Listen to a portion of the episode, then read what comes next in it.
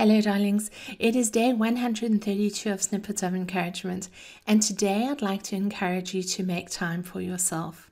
Yesterday's snippet was all about the illusion of having no time, and continuing on that theme, let's talk about making quality time for yourself. I've done this, and perhaps you have too. I've made absolutely no time for me in my own life. That sounds crazy, right? How can we make no time for ourselves when we're living in our bodies and going around with ourselves each and every day?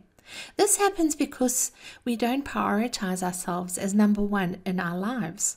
We are so busy in activities and distractions that we don't take the time to spend with our dearly beloved selves. In fact, many people studiously avoid themselves, scared of what they may discover about themselves.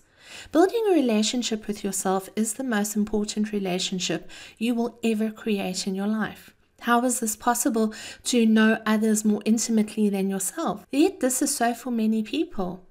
They may be plodding along on the treadmill of life, blissfully unaware of how other focused they are, and then experience a crisis and wonder who they are. Crisis can be the greatest gift as it returns us to ourselves. Now, I'm not suggesting that you go and manufacture a crisis for yourself so that you can make time for yourself. we don't need to be so radical. However, we do need to nurture the relationship with ourselves through contemplation, deep diving, exploration of our inner being. You can't do this if you're always busy in other people's lives or never spend a quiet moment alone in introspection. Today, I would like to encourage you to say no to those who may be demanding your time. Switch off all distractions. Find some quiet space within or in your environment. Do those things that bring you great joy. Don't feel guilty about it or doubt that you're worthy of your own time. Stop making excuses about not making time for yourself. Remember, this is your life. So nothing can be more important than you.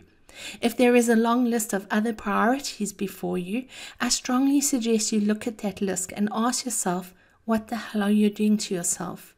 Your time, your life, make it about you.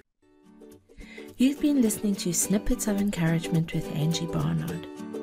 If you've enjoyed this snippet, share it with a friend.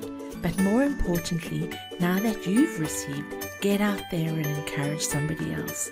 Have a wonderful day. Bye bye.